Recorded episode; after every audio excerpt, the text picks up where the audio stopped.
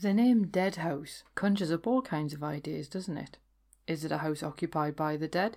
Or is it a rotten house that no one can live in anymore? We're going to go and explore exactly what the Dead House is and some of its folklore in this week's episode of Fabulous Folklore. Hello there, and welcome to Fabulous Folklore, the podcast for all things folklore, occult, and just a bit weird. I'm your host, Icy Sedgwick, blogger, fantasy author, and your guide into these rather mysterious realms. I've got some rare things to show you, so come on in, take a look around, but be careful not to touch anything. These things sometimes bite. Well, hello there, and welcome back to Fabulous Folklore with me, your host, Icy Sedgwick well, happy Halloween. Before I say anything else, clearly, obviously, this episode is going live on October the 31st. So I hope that you have a marvellous Halloween, whatever it is that you end up doing. It is going to be a little bit of a different affair this year, I think, particularly here in the Northeast. But it is also quite exciting because it's a full moon tonight which makes it a blue moon because it's the second full moon that we've had in the same month. So whenever anyone says, ooh, that'll happen once in a blue moon, now you know when a blue moon actually happens. They are totally a thing. Now, I had originally planned to announce the winner of my Plague Doctor naming competition today. And then I had a look at the entries that I'd had. And I'm, I'm not to lie, some of them clearly weren't going to be picked and you can imagine like the plaguey McPlague face type responses. There was also more than one of them, so it's not particularly original. Those ones clearly weren't going to get very far, but I have basically gotten stuck because there have been so many good ones, and there've been some that are like funny and like made me chuckle. I mean, I'm not going to pick those ones, but they're going to get an honorable mention anyway. But I'm basically I'm stuck between like a handful of names and I can't decide and I thought it would be fairer if I opened it up to you, lovely people, to help me decide on a name. So you will find in the show notes there is like a vote on the Plague Doctor name link, and then you can vote on whichever one of the ones I've chosen that I'm stuck between that you think should win. I have kind of gone for ones that have got like a historical or folklore connection to the plague rather than some of the other ones, but I, I will go through some of the other ones because some of them properly made me giggle. Um, I'll go through those next time that we speak about this. So I'm going to give you two weeks basically to vote on this, just because I know not everybody listens to the podcast on the day it goes live. So I'm going to basically announce it on November the 14th. So yeah, please do make sure that you go and have a look at some of the names and give them a vote. Obviously, if you did put a name in, you can go and have a look to see if you're one of the contenders. I would urge you not to vote for your own name, but I obviously can't stop you doing that. But I just thought this was a slightly more democratic way of choosing a name. So that's that bit out of the way, and without any further ado, I think it's probably best if we just jump into this week's episode.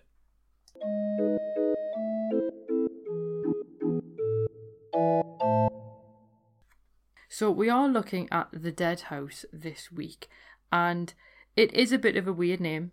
As I said in the intro, it does conjure up all kinds of ideas. Is it a house where dead people live? or is it a house that is now considered dead? And I'm thinking here of some of the absolute wrecks that you see on Homes Under the Hammer.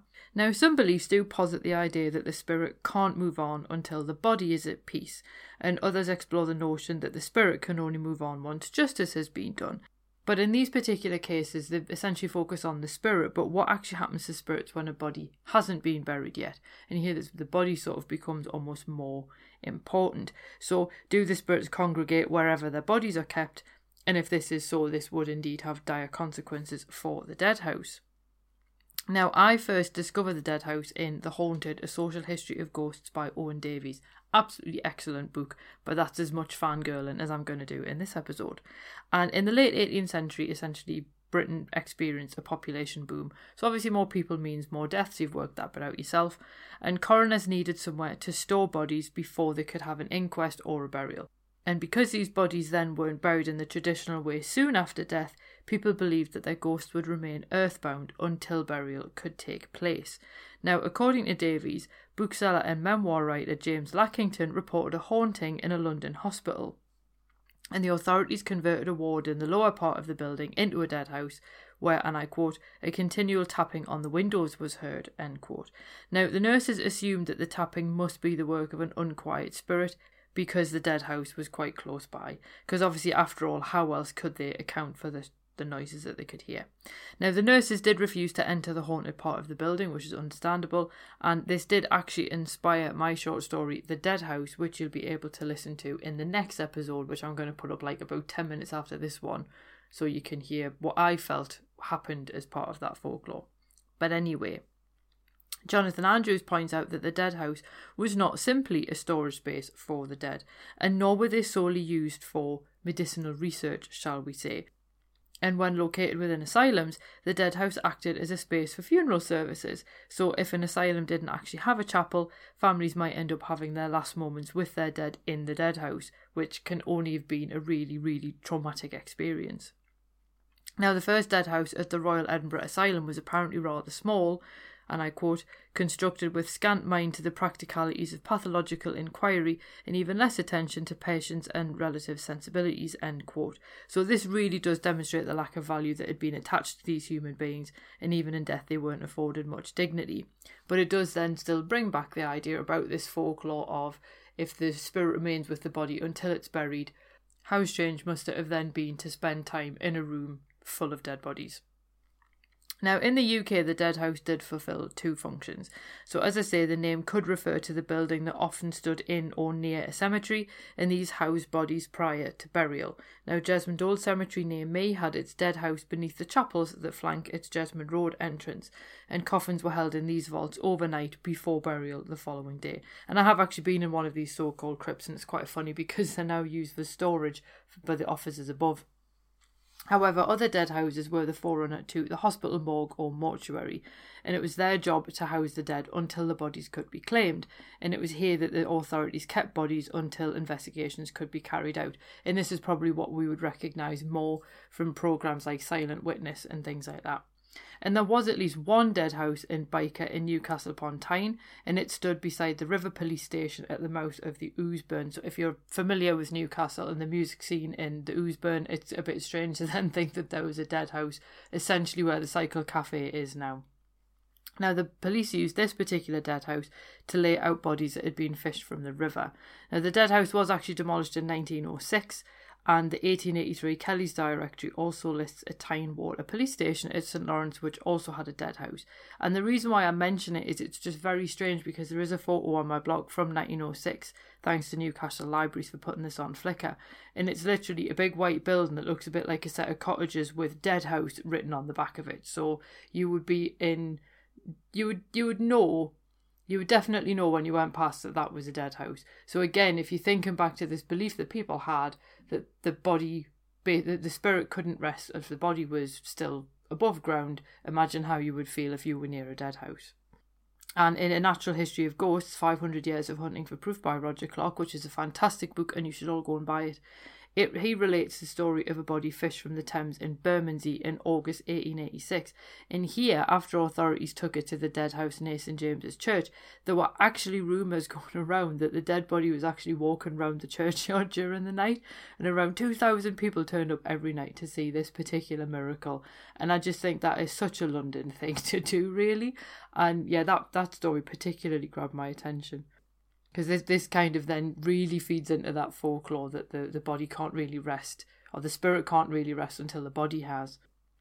Incidentally, there is actually a dead house under Somerset House, and if you've again if you've been to London, you should know which bit I mean. It's huge, and Charles I's wife Henrietta Maria actually lived in an earlier building on the site called Denmark House. Now, this house boasted a separate chapel and burial ground within its walls because she and her staff were Roman Catholic in a Protestant nation, so that gave them somewhere to pray in peace. And it did mean that when the Catholic staff died, there was somewhere to lay them to rest that matched their religious beliefs. Now, obviously, Denmark House was demolished, and the builders, for some reason, reused five of the gravestones in the walls of the new Somerset House. And this area is now known as the Dead House, and it actually lies below the famous courtyard.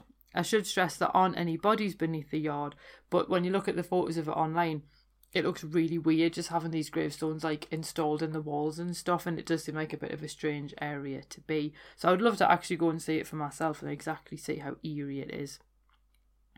Now, I did obviously wonder while I was doing this can you find dead houses outside of the UK? And yes, of course you can. Dead houses are common elsewhere in the world, often in colder climates where the ground was too hard to dig graves during the winter.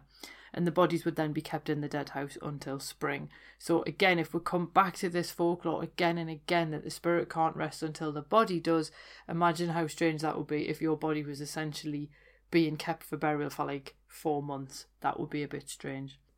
And in Ontario, there was actually a fad for building dead houses in octagonal shapes. However, the most famous dead house that I think you probably have already heard of is the Paris Morgue near the Seine, and it was originally situated on Ile de la Cité and it first opened in 1804. Now, many of its dead bodies came from the streets or out of the Seine, and the mortuary staff actually allowed the public in to help identify these anonymous bodies. And it's a really awful indication of how shameless human beings can actually be that the morgue became the place to see and be seen. So between dawn and 6 pm, it was a total hive of activity for both locals and tourists. So basically, the more famous bodies ended up drawing up to 40,000 visitors per day. So essentially, people were coming in to gawk at them, which I think is terrible. Now, there is one legend associated with the dead house that one of its unfortunate occupants ended up being immortalised in a really unusual way. And she's known as L'Inconnue de la Seine. Obviously, you know French isn't my strong point.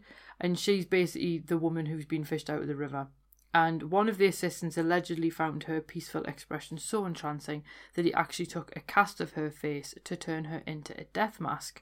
And this in turn became a death mask that lots of Parisians displayed in their homes because the fact she's got like a little bit of a Mona Lisa kind of smile. And according to legend, she even inspired the face of Resusci Anne, the very first CPR dummy.